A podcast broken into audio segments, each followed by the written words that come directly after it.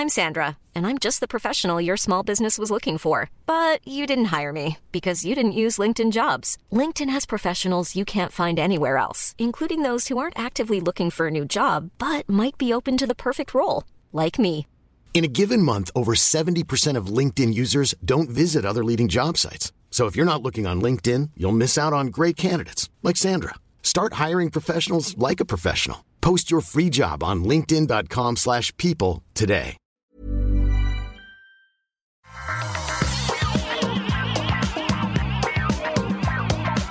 Tous et bienvenue sur. euh, J'ai failli dire Upload. C'était euh, l'influence des gens qui m'entourent qui euh, bah, m'influencent justement, mais non, c'est le rendez-vous tech et c'est le podcast où on parle de technologie, d'internet, de gadgets. On vous fait un résumé facile, compréhensible, sympathique qui vous fait passer un bon moment de toute l'actualité internet pour comprendre non seulement la tech, mais aussi le monde qui nous entoure, puisqu'il est essentiel de comprendre ce qui se passe dans le monde de la tech pour comprendre ce qui se passe dans le monde. Je suis Patrick Béja et comme j'y faisais allusion tout à l'heure, je suis entouré de mes compagnons de l'ancien podcast d'Upload. Pour une fois, depuis des mois, ils sont là tous les trois et je vais continuer à faire des rimes en wa.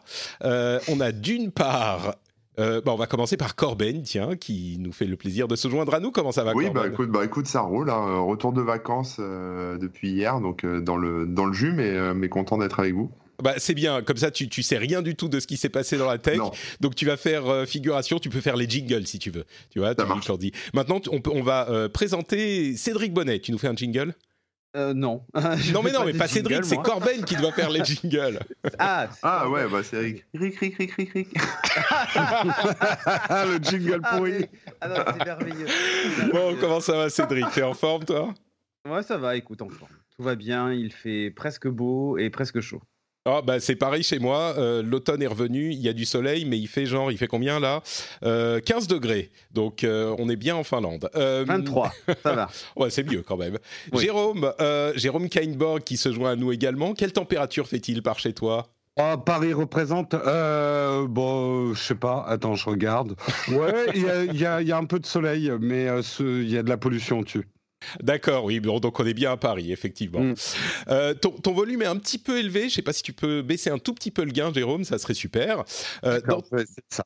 Merci. Dans tous les cas, je suis très heureux de vous avoir. Les anciens auditeurs se souviendront que euh, on faisait upload ensemble tous les trois et vous êtes là bah, une fois par mois dans le rendez-vous tech. Mais ces derniers mois, ça avait été un petit peu chaotique, donc on avait généralement deux d'entre vous. Mais là, tout le gang est réuni et on est réunis pour parler de quoi? On va vous parler de Zao, la dernière app chinoise euh, hyper populaire, bon en Chine, mais quand même qui pose quelques questions.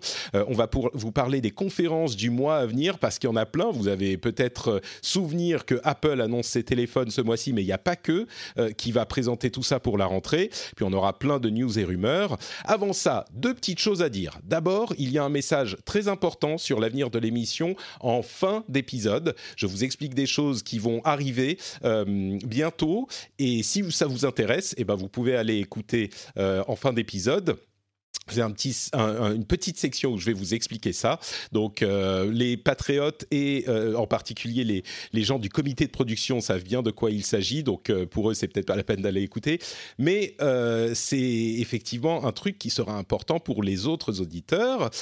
Et bien sûr, l'autre chose que je veux faire avant qu'on ne se lance, c'est remercier les patriotes, justement, ceux qui soutiennent l'émission financièrement, qui permettent à l'émission d'avoir cette euh, base de financement absolument essentielle, à savoir Laurent Ber, euh, J'espère que je prononce bien. Jeep, Paul Vianney, Arnaud Adjovi, Clément Blin, Alexis TGR et François. Merci à vous tous et à tous ceux qui euh, financent l'émission directement sur patreon.com slash rdvtech. Je vous fais d'énormes bisous comme euh, j'allais dire à chaque émission, mais en fait c'est tous les jours parce que c'est grâce à vous que euh, je peux faire ce métier merveilleux.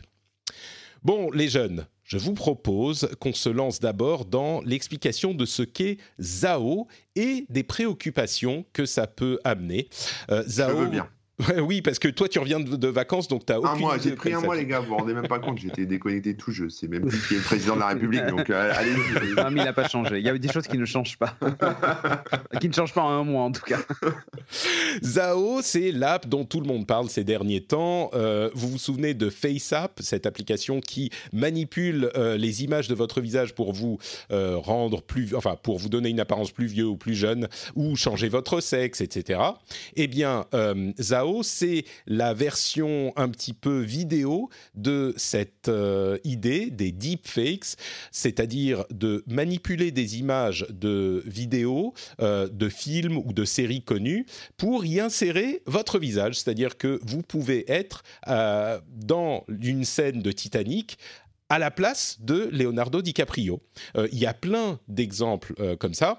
Il y a essentiellement, alors c'est une app chinoise, il faut avoir euh, euh, un numéro de téléphone. Je crois que ça fonctionne aux États-Unis, en Chine et dans quelques autres pays, mais pas en France en tout cas.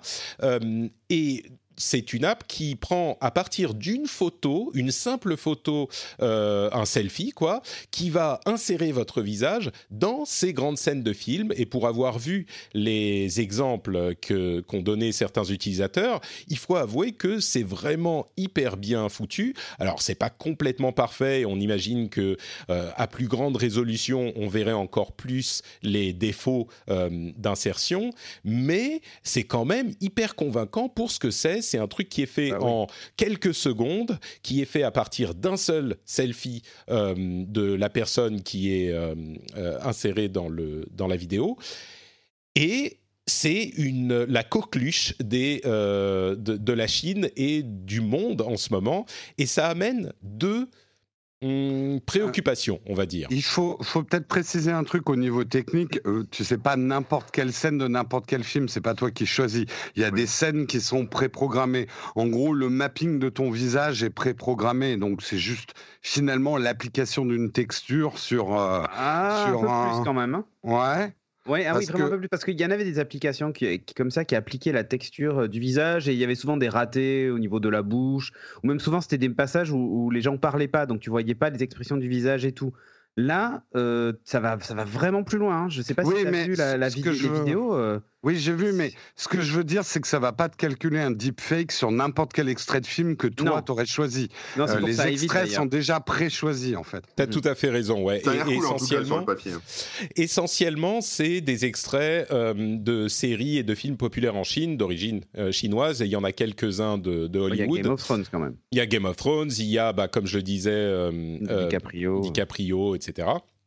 Mais, euh, mais c'est ce qui est effectivement intéressant, c'est que oui, tu as raison de le signaler, Jérôme, c'est euh, sur certains extraits, donc on peut imaginer qu'ils ont déjà fait un certain travail sur ces scènes pour que la qualité de l'image soit euh, quand même impressionnante, acceptable et impressionnante, simplement avec des calculs faits sur un petit téléphone en quelques secondes à partir d'une image de selfie.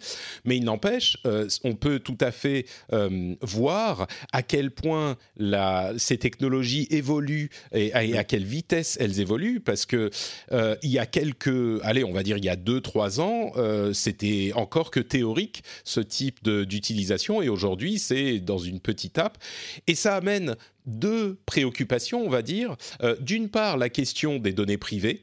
Euh, Oui, parce que tu disais même, que, euh, que le téléphone faisait le, le rendu, mais c'est pas le téléphone, hein, ça part sur un serveur et le serveur fait le rendu et tu télécharges la vidéo en fait. Oui, tu as raison, je me suis mal exprimé. C'est pour ça que ça pose un problème d'ailleurs. Tout à si fait. c'était en local, euh, Et c'est pour ça que je faisais référence à FaceApp, qui était une application russe, enfin d'origine russe, euh, qui avait, pour lequel on avait les mêmes interrogations qui s'étaient euh, levées, c'est-à-dire ah on donne notre photo à euh, la société et il y a un langage légal un petit peu large qui dit on peut utiliser votre photo pour toute utilisation en perpétuité, c'est transférable, ce qui est un, un petit peu le langage classique légal, mais qui fait un peu peur aux gens.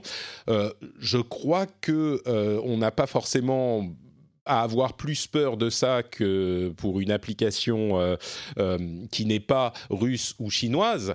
Mais il faut quand même peut-être se poser la question, même si la, pour moi la, la réponse n'est pas euh, oulala, faut surtout pas utiliser ça. La, question de la vie privée, disons, est plus préoccupante sur d'autres applications qu'on utilise tous les jours et pour lesquelles on ne se pose pas la question. Euh, et puis l'autre question qui se pose aussi, c'est, euh, bah, là, on est en train d'arriver à du deepfake euh, qui est vraiment aussi plus ou moins convaincant que du Photoshop. Et donc, on peut tout à fait imaginer, c'est un des scénarios qu'on met en avant, que pour les prochaines élections, par exemple, euh, les, on, voit, on va voir des vidéos euh, qui seront peut-être facilement, euh, pas vraiment identifiables, mais dont on comprendra qu'elles ne seront, qu'elles sont, fausses, euh, sont, fausses, mais qui vont se diffuser et qui vont bah, avoir l'air vraies, quoi. Ou inversement, on aura peut-être euh, des, vidéos qui seront vraies et tout le monde dira, mais non, c'est n'importe quoi. Voilà. Le problème, c'est que ça sème le, ça brouille. Ça sème le doute, quoi. Mmh. Pour la, pour la vie privée, euh, enfin, sur, euh, enfin, ça m'étonne en fait ce, buzz. Enfin, ça l'a fait avec FaceApp, hein, je crois, juste avant aussi. Mais, oui, tout à fait, ouais. Mais il y a, enfin, il n'y a pas plus de problématiques avec un Instagram, un Facebook ou. FaceApp, il y avait eu une autre polémique aussi qui était que euh, l'application, enfin, certains, certains avaient sorti que lorsqu'on lançait l'application et qu'on uploadait une photo, non seulement on uploadait la photo, mais on uploadait aussi d'autres photos ah oui. De, de ton téléphone. du téléphone, voilà, exactement, sans vraiment notre accord euh, explicite. Donc ça, c'est un vrai problème. Et c'était, ça, et c'était ça qui posait un problème. Mais dans les faits, c'était pas. Et en plus, ça n'était pas vrai. C'est-à-dire que ça a été démontré après que ça n'était pas vrai, mais les gens, un journaliste était un peu emballé en disant que, en gros, on donnait accès à toutes nos photos et nos photos étaient siphonnées par l'application, quoi. Donc c'est pour ça que ça avait fait un gros buzz à l'époque. Mais moi, là, ce euh, que, ce que je remarque, mais c'est peut-être juste une déformation de mon esprit, c'est que les, bad buzz un peu comme ça sur les données personnelles, c'est dès qu'on parle des Russes et des Chinois, quoi. C'est ça. mais bizarrement, les Américains, il n'y a pas de problème. bon, je dirais que euh, les gouvernements de ces pays sont euh, un petit peu plus préoccupants au niveau de l'usage qu'ils font de la vie de, des données privées euh, que dire ça les, Snowden, hein. les, les autres, pardon? Tu vas dire ça à Snowden?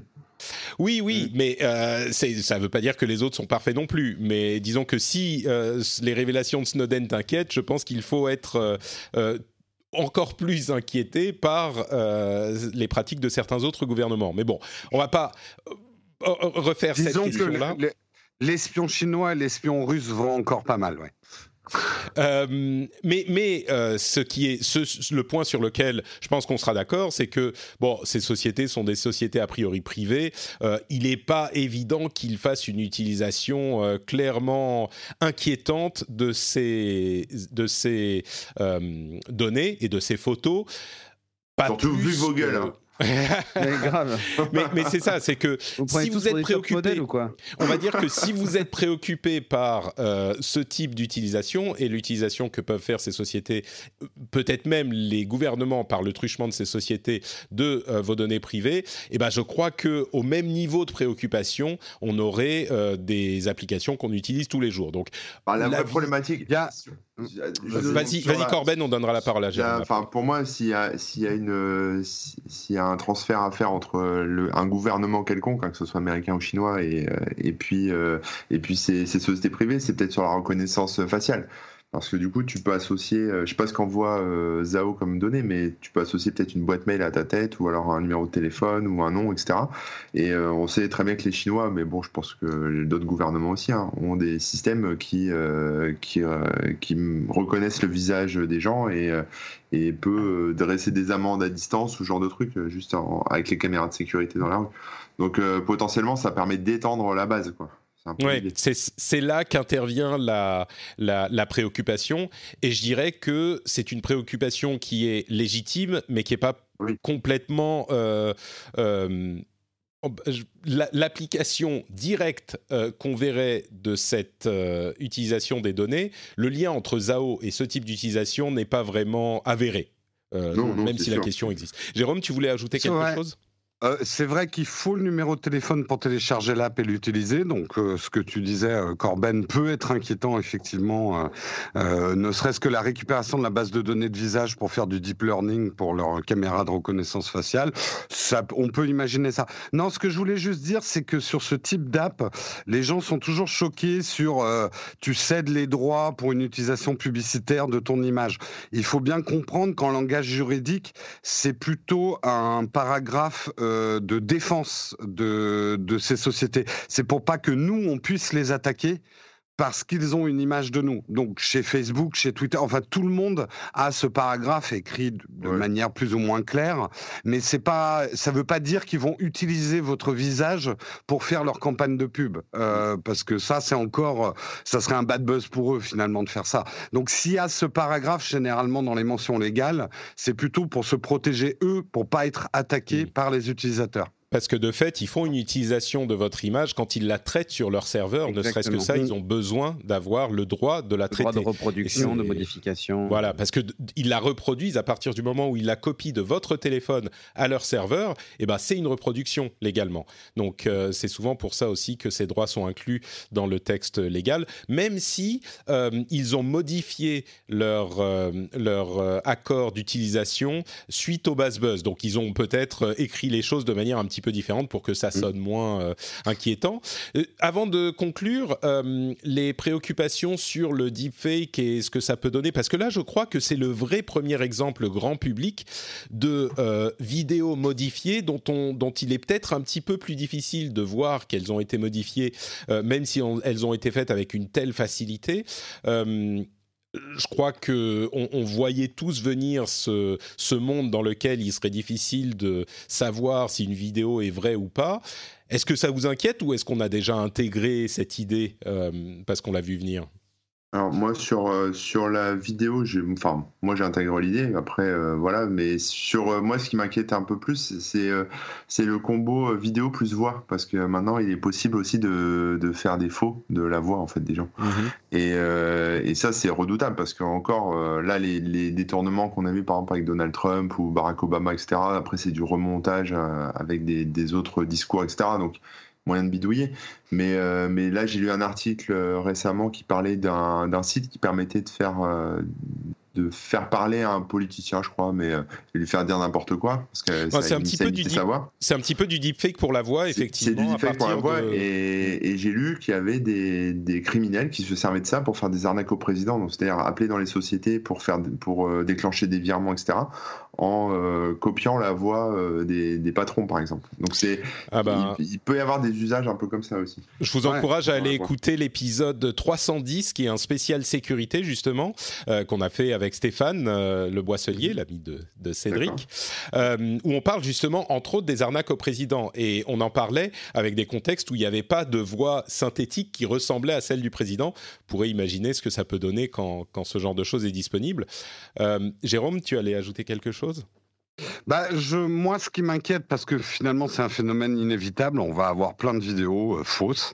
Euh, c'est plus la conjoncture de ça et du grand tribunal de Twitter et des réseaux sociaux qui fait qu'aujourd'hui, euh, la vérité importe peu aux gens et que c'est le premier qui sortira une vidéo sur un homme politique euh, qui fait des trucs avec un cheval ou je sais pas quoi. Euh, ça passera pour, voilà, le tribunal de Twitter se mettra en place. Bref, il y aura plus de place finalement vraiment pour la vérité et ça sera l'empire du buzz. il faudra faire les vidéos les plus buzzantes, les plus crades, les plus. Ça mm. passera, mais on va vivre quelques années qui vont être pas marrantes, je pense. Ouais. Je, crois qu'il y a un élément qui est encore plus inquiétant même, euh, qui est une extension de ce qui est déjà le cas avec les fake news aujourd'hui. Et je crois que c'est une chose que tu évoquais un petit peu en début de discussion, euh, Cédric. C'est le fait que même si euh, on comprend qu'il y a certaines choses qui sont fausses, en fait, euh, l'abondance des informations vraies et fausses en même temps fait qu'on ne sait plus lesquelles ça sont vraies. le message complètement. Et... du coup, on, lève les bras au ciel et on dit bon bah je m'en fous, je, ne crois plus à rien. En fait, comme on ne sait pas quoi croire, on croit à rien. Ça va devenir de plus en plus difficile de vérifier même euh, par soi-même. Enfin, voilà, le problème c'est que tu auras, un côté des gens qui te diront que ce que tu as vu est faux, l'autre qui diront mais non, mais c'est vrai, et c'est à toi de te faire ton avis, de chercher, de chercher. Certains ne vont pas faire l'effort, et du coup, le message sera complètement brouillé, et ils croiront en plus rien.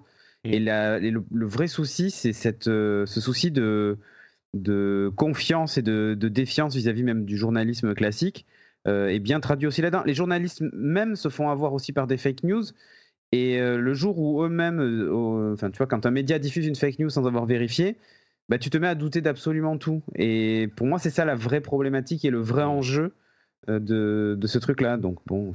Et quelle est la solution? Moi, je dirais, bah évidemment, tout le monde peut faire des erreurs, même les journalistes, mais euh, je pense qu'il faut effectivement qu'on qu'on euh, soutienne les journalistes et qu'on trouve les journalistes mais tout le monde peut se faire avoir, hein, Bien toi, même, Patrick. non, à part moi. Moi, moi, je me fais jamais avoir. Moi, je, te promets, je, te promets, que tu pourrais te faire avoir facilement, mais sur, sur des choses qui te. En fait, les, les, choses sur lesquelles tu pourrais te faire avoir, ça serait des choses qui finalement ont peu d'importance ou qui ont un impact limité et du coup coup, je te dire, ah bah tiens, c'est marrant, ils ont trouvé une, je sais pas, tel animal dans tel. Dans ils ont trouvé, euh, ils ont trouvé des, des, des, squelettes de chats sur Saturne. Oh, mais ça c'est peut-être un peu trop, mais euh, voilà, tu vois, des gens de petits trucs anecdotiques, tu pourrais te faire avoir. Hmm. Regarde le, le, poids des rumeurs, euh, ne serait-ce que dans les news tech aujourd'hui, c'est presque devenu incontournable de traiter les rumeurs. Il y a aussi le problème que les gens ne n'ont plus la patience d'attendre qu'un journaliste fasse une enquête ou croise les infos. Mm. Euh, on veut des infos fraîches tout de suite. Euh, au moment même où le mec a parlé, il faut qu'on analyse tout. Euh, c'est ça qui va être compliqué. Quoi. En conclusion, je dirais que c'est le 1er avril toute l'année finalement. C'est un, peu ça, ouais. C'est un peu ça. 1er avril toute l'année, je crois que tu m'as trouvé le nom, le titre de l'épisode. Merci beaucoup, Corben. Eh bien, on va avancer donc. 1er avril everywhere. Et tu mets, tu sais, l'image de de Buzz de Buzz l'éclair euh, avec avec Woody et, tu je sais pas si tu l'as vu ce même non je l'ai pas vu mais ah tu n'as jamais vu? ça ah. parlera aux, gens qui le connaissent oh. euh, et bah, puisqu'on parle de, rumeurs et de conférences, et eh ben, on va faire un petit point sur les conférences qui nous attendent dans les semaines à venir. Euh, je ne sais pas d'ailleurs si vous avez vu cette photo du, de l'Égyptien qui ressemble à Steve Jobs, euh, qui a tourné sur les réseaux la semaine dernière. Et, certains disaient Oh, Steve Jobs est encore en vie, c'est un complot. Bon, je crois que personne n'était sérieux là-dedans. Tout le monde avait bien compris, mais c'était marrant de participer au truc. Mais...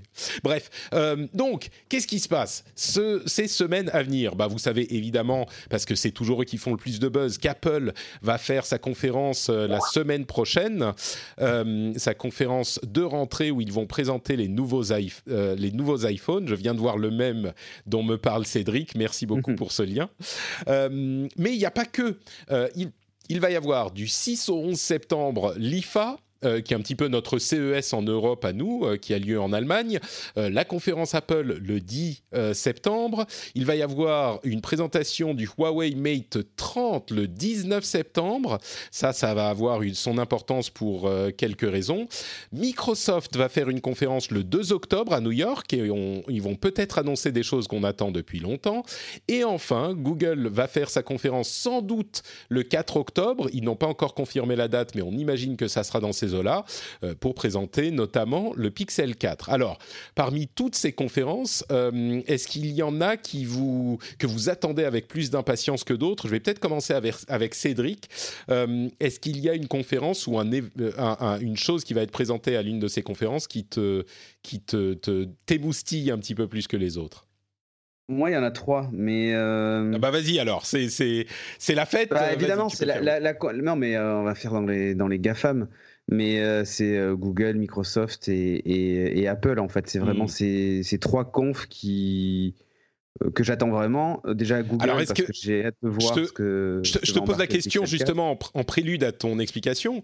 Est-ce qu'on peut vraiment encore être excité par ces conférences ou c'est systématiquement des téléphones qui sont à peine différents de ceux de l'année dernière? Eh bien moi je pense qu'on peut être surpris parce qu'en fait ça fait déjà plus d'un an que je dis que justement, les téléphones ont plus grand chose à nous apporter, mais sur l'aspect logiciel et les services, euh, on le voit bien avec Apple qui s'ouvre. Enfin, t'avais imaginé Apple Music euh, compatible Chromecast euh, ou Samsung intégré les comment s'appelle iTunes dans ses télévisions ou même AirPlay. Enfin, c'est des choses que tu, pouvais même pas imaginer il y a, il y a encore six mois, quoi. Enfin, ou encore un an. et donc, donc, on est vraiment sur un moment où euh, le marché est saturé d'appareils mobiles. Il y a un nouveau téléphone qui est censé changer la donne tous les six mois, mais finalement, c'est que l'évolution du précédent. Euh, ce qui change, c'est le logiciel et les services. Et la baston aujourd'hui, euh, chez Apple, elle se fait sur les services et l'interopérabilité. Crois-moi que l'arrivée de AirPlay 2 et ce genre de choses sur toutes les télévisions du marché, c'est parce que Apple TV Plus va avoir besoin d'un support dans le salon. Hein. Euh, et, sans forcément passer par une, par une Apple TV, tu vois. Donc le fait de, s'ouvrir et tout ça, c'est un gros move de la part d'Apple, mais c'est pareil pour les autres. Et moi, je crois vraiment, tu vois, le Google, par exemple, se différencie beaucoup sur ses pixels, même sur sa propre version d'Android avec des, des, fonctionnalités qui sont exclusives aux pixels, au moins les premiers mois. Et, euh, j'ai hâte de voir ce que va nous proposer euh, Google avec, euh, avec le Pixel 4 et les services associés. Microsoft, je t'avoue que c'est les seuls sur lesquels on peut encore être surpris sur du matériel parce que ben, ils ont des choses dans les cartons et euh, bah, on a les rumeurs de, cette, euh, cet appareil avec deux écrans. Euh. Voilà, l'année dernière ils n'ont pas fait de conf. Je ne sais pas si vous vous souvenez, ils en ont fait une, mais c'était un peu bien closed door, donc pour annoncer juste des versions black et le surface, le casque surface. voilà, il n'y a pas eu vraiment de conf. Cette année, il y en a une, et ils ont dit que bah, ils feraient des confs que s'il y avait vraiment des choses nouvelles à annoncer. Donc voilà, j'attends d'être surpris.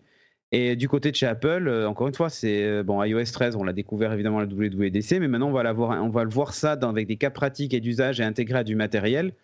Je pense qu'on peut être surpris. Donc euh, moi j'attends ça surtout. Toi, tu attends tout ça. Jérôme, est-ce qu'il y a des choses qui te parlent particulièrement? Je pense que la présentation du Huawei va être intéressante dans le sens où c'est les pieds dans le plat hein, par rapport au feuilleton Huawei qu'on a suivi. Que donnerait un smartphone sans Google en fait? Oui, donc tu, parles pour, pour repréciser pour ceux qui s'en souviennent pas, c'est la guerre commerciale entre les États-Unis et la Chine euh, qui a fait que Donald Trump, euh, enfin le gouvernement américain a euh, interdit la collaboration de certaines sociétés américaines avec certaines sociétés chinoises, mhm. ce qui fait que Huawei ne peut plus utiliser euh, Android avec autant de facilité qu'avant. Donc la question c'est est-ce qu'ils vont utiliser une version euh, non officielle d'Android ou carrément passer sur leur propre système d'exploitation qu'ils avaient présenté il y a deux semaines, Harmony OS. C'est vrai que ça c'est une grosse grosse question quoi. Ouais. Après, euh, ça va m'intéresser de regarder Microsoft avec ce qu'ils vont faire avec la Surface euh, en parallèle de, de, Samsung qui revient avec le Fold. Moi, je suis de ceux qui pensent que l'avenir des pliables, enfin des foldables, c'est plus la tablette que le smartphone. Donc ça va être intéressant parce que je pense qu'on aura deux propositions. Euh, euh, on va avoir deux propositions intéressantes. On va voir. Hmm. Euh, ça peut rebooter l'intérêt pour la surface qui était un peu retombé. Pour Samsung, on a effectivement des, des rumeurs selon lesquelles ils relanceraient les précommandes de leur Galaxy Fold qui avait été euh, euh, très problématique à sa première annonce au printemps. Il serait donc relancé à l'IFA, donc entre le 6 et le 11 septembre. Euh, en tout cas, on aurait une date pour le lancement. Là, ils ont réouvert les inscriptions pour avoir des infos sur les précommandes. Donc, ça veut dire que les choses bougent. Et pour la surface dont tu parles pour Microsoft, c'est cette rumeur qui est revenue après les rumeurs sur le projet courrier d'il y a quelques années, qui était un appareil mhm. avec deux écrans et donc pliable comme un livre, euh, et les rumeurs reviennent depuis euh, quelques mois, on va dire, et ils ne les démentent pas, donc on peut imaginer qu'ils présenteraient un appareil de ce type euh, le 2 octobre pendant leur conférence, mais ça serait pas un écran pliable, mais on imagine deux écrans avec un bord très très fin qui se replierait l'un sur l'autre, et puis le logiciel qui va avec, quoi. Et c'est vrai que ça, c'est une un, un, un form factor, comme on dit, qui pourrait être euh, innovant et intéressant. Euh, je, Corben, toi, il y a des trucs qui te qui t'émoustillent à ton retour de vacances? Non, pas du tout. tu sais, le, top du top pour moi, c'est le prochain Kindle. Donc, tu vois, je, m'arrête là, quoi. ah, le Kindle Oasis. Non, non, mais même pas, enfin peu importe, peu importe le Kindle. C'est juste le Kindle, c'est le Kindle. Voilà, non, non, mais bon, après le reste. Euh. Bon, alors vous avez tous très soigneusement évité euh, les choses qui vont se passer chez Apple, c'est très bien. On en parlera en détail quand on saura exactement de quoi il s'agit la semaine prochaine. Je ne vais pas vous refaire le topo sur euh, les choses dont on a déjà parlé, les, les, appareils photo avec plusieurs objectifs plus performants sur les iPhones, iPhone classique et iPhone Pro peut-être euh, les noms de ce type-là. Par contre, euh, ce qu'on a vu arriver ces derniers, cette dernière semaine, euh, ce sont des indications qui viennent renforcer l'idée qu'ils auraient un petit, on va dire une petite comment appeler ça Un tile, un... une petite balise ou une petite. Oui, une petite balise, c'est ça, un petit morceau de plastique qu'on attacherait aux clés ou à son cartable ou à son enfant ou à son chien et qui pourrait localiser, être localisé facilement grâce à ce réseau mesh d'Apple. il y a aussi des indications selon lesquelles il pourrait avoir tout un pan de l'utilisation de l'Apple Watch pour euh, votre sommeil. Euh, encore une fois, je ne vais pas vous donner les détails, on en parlera la semaine prochaine. D'ailleurs, l'épisode sera sans doute enregistré le mercredi plutôt que le mardi pour justement pouvoir faire le topo sur la conférence d'Apple. Donc, euh, suivi de sommeil avec l'Apple Watch. et enfin, ça, ça sera sans doute pas présenté la semaine prochaine, mais il semblerait qu'ils continuent le travail sur leur casque de réalité augmentée, puisque on a des mentions d'éléments qui seraient liés à un casque de réalité augmentée qui sont arrivés dans iOS 13. Donc euh, voilà pour ce qui se passe du côté d'Apple. On en saura plus la semaine prochaine. Mais dans l'ensemble, il y a quand même, je dirais que ça peut être des trucs euh, intéressants euh, pour cette rentrée au niveau des conférences, ce qui n'est pas toujours le cas. Donc on verra ce que ça donne. Voilà pour euh, les conférences du mois de septembre et début octobre. On va passer à nos news et rumeurs, mais avant ça, j'aimerais vous dire deux petits mots sur Patreon. Vous connaissez Patreon, patreon.com/rdvtech. C'est euh, tout simplement le moyen de soutenir l'émission, le meilleur moyen de soutenir l'émission. Euh, vous pouvez décider combien d'argent vous donnez par épisode et combien d'épisodes vous soutenez par mois. Et moi, je dirais que si vous écoutez l'émission depuis un petit moment et si vous l'appréciez, si vous pensez justement que euh, un, journalisme, bon, je ne sais pas si je me considère comme un journaliste, mais euh, on va dire des informations de qualité avérées et euh, données de manière distrayante, bah, ça vous apporte quelque chose dans les transports, dans les voitures, pendant que vous faites le, ménage, pendant que vous prétendez de travailler au boulot, maintenant, tout de suite, eh bah, peut-être qu'il faudrait considérer contribuer financièrement à l'émission, et c'est une chose que je vous encourage vraiment à considérer. Euh, c'est hyper facile, ça prend deux secondes. Euh, bon, peut-être pas deux, mais on va dire 30 secondes. Et vous pouvez euh, en, un moment devenir un patriote du rendez-vous tech. Et en plus du fait de contribuer à l'émission, et eh ben, euh, pour le prix d'un petit café ou euh, d'un pain au chocolat ou même d'une chocolatine, euh, vous pouvez ah. en plus, ah, n'est-ce pas, hein, les gens du Sud comprennent, vous pouvez avoir des bonus sympathiques comme par exemple au hasard les éditos que je fais de temps en temps, l'accès au podcast privé des patriotes qui est en fait une version, un, un, flux de podcasts avec les épisodes épisode ben, sans cette partie que vous êtes en train d'écouter, sans la partie du laïus sur Patreon, euh, et en plus avec les éditos audio, donc des contenus bonus. Euh, vous pouvez aussi accéder euh, à, un certain niveau au Slack, qui est une communauté, le Slack des Patriotes, qui est une communauté super sympa. On discute de tech, de jeux vidéo, de plein de choses, dans une ambiance qui est bien moins agressive et bien plus agréable, bien plus détendue que sur les réseaux sociaux. Donc, que du bon, en gros. Donc, si vous appréciez l'émission et si en plus, donc vous voulez euh, faire euh, un, soutenir l'émission et en plus avoir des petits trucs sympas en plus, je vous encourage à aller sur patreon.com/slash rdvtech. Je pense que vous ne le regretterez pas. Le lien est dans les notes de l'émission. Il suffit de cliquer et vous y êtes en 10 euh, secondes. Merci à tous les patriotes qui soutiennent déjà. Je vous aime d'amour.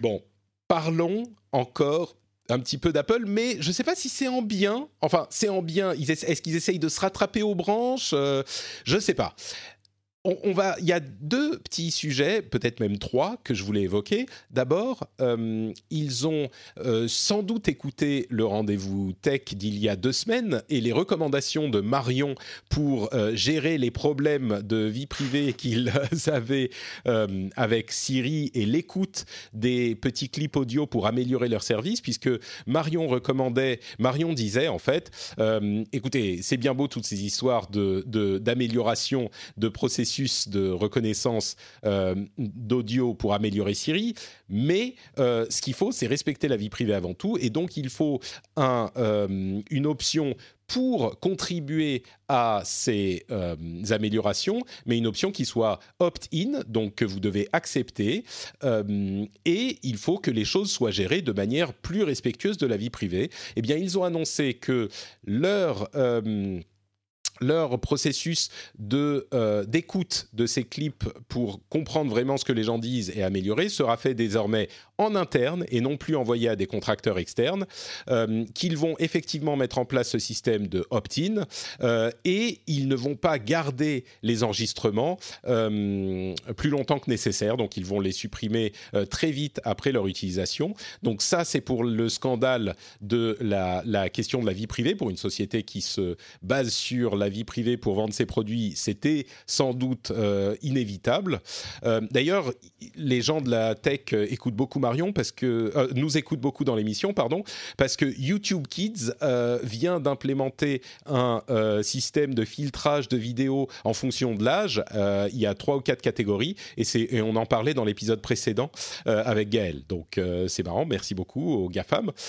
Apple a aussi annoncé un programme de réparation officiel qui s'étend aux euh, réparateurs externes, c'est-à-dire qu'ils vont leur donner la possibilité, s'ils sont certifiés, etc., d'avoir accès au matériel officiel d'Apple pour qu'ils puissent faire des réparations. Et outils d'ailleurs matériel et outils tout à fait pour qu'ils puissent faire des réparations eux aussi. Et là aussi ça vient d'un scandale euh, qui était un petit peu plus latent on va dire mais euh, qui était dû au fait que quand on faisait réparer ces appareils Apple chez quelqu'un qui n'était pas l'Apple Store depuis quelques années eh ben ça pouvait provoquer des erreurs euh, sérieuses sur les appareils puisque il y a toute une, tout un système de cryptographie pour garantir l'authenticité des, des différents éléments matériels d'un appareil et si vous euh, utilisiez un élément matériel qui n'était pas euh, euh, identifié, qui n'était pas chiffré, qui ne venait pas de chez Apple, et eh ben ça pouvait endommager, ça pouvait faire en sorte que votre appareil ne fonctionne plus, et donc ça rendait difficile la réparation en dehors de chez Apple. C'était dû au fait qu'ils veulent s'assurer de la sécurité de leurs appareils de manière à ce qu'on puisse pas pirater le truc et remplacer une petit, un petit morceau et vous espionner. Peut-être les mauvaises langues diront que c'est aussi aussi pour vous vendre des trucs plus chers, c'est pas impossible, mais il n'empêche qu'aujourd'hui, sans doute en partie euh, en raison de différentes lois euh, qui sont en train de passer aux États-Unis sur le droit à la réparation, eh ben, ils se sont un petit peu fait forcer la main et en même temps peut-être qu'ils voulaient le faire. Euh, et il sera possible, en tout cas aux États-Unis dans un premier temps, mais ça sera étendu au reste du monde, on n'en doute pas, à terme, comme c'était d'ailleurs déjà le cas auparavant, hein, il y avait des réparateurs ou des revendeurs certifiés qui faisaient aussi des réparations Apple. Pour les appareils iOS et iPadOS aussi. Et enfin, dernière, chose sur Apple, et puis je vous donne la parole, euh, il y a une énorme série de failles logicielles qui a été découverte par Google en début d'année, qui a été réparée depuis, donc mettez à jour vos iPhones, euh, qui permettait à certains sites d'installer un malware sur votre appareil et qui permettait ensuite à ce malware de donner la localisation, les contacts et tout plein de choses euh, à, au propriétaire du malware. Alors, ça n'a pas été utilisé de manière très large, mais il semblerait que ça soit une, série de malware très sophistiquée, pardon, une série de failles qui est exploitée de manière hyper sophistiquée, euh, qui aurait été mise en place selon certains par le gouvernement chinois pour aller euh, espionner la communauté ouïghure, la, communauté musulmane ouïghure qui est persécutée dans l'ouest du pays depuis des années maintenant. Euh, et c'est puisque c'était très ciblé sur ces populations que ça n'a pas été euh, identifié avant c'est ce qu'on imagine, c'est peut-être pas tout, à fait le cas, mais la complexité de euh, la, série de failles à utiliser euh, fait que on imagine que c'était vraiment un gouvernement qui a euh, utilisé ces failles. Donc voilà pour les, trois petites histoires sur Apple.